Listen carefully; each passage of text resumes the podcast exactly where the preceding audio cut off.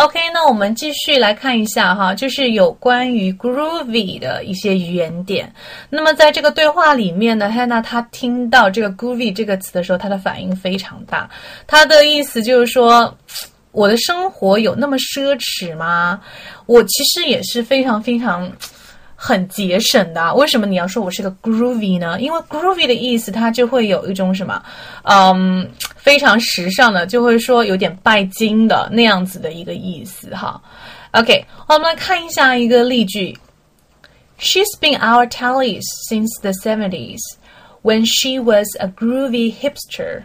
OK，那我们来看一下这句话的一个解释是这样子的啊。那从这个七十年代开始呢，他就已经上电视了。当时呢，他是一个非常潮的一个潮人哈。OK，Yes，好，那这个 groovy 的意思，你就是可以把它理解为就是比较潮的、比较新鲜的。OK，这样子的一个意思。嗯，那么还有一个要提到的语言点就是啊，妈妈有提到，她说什么？The bills add up。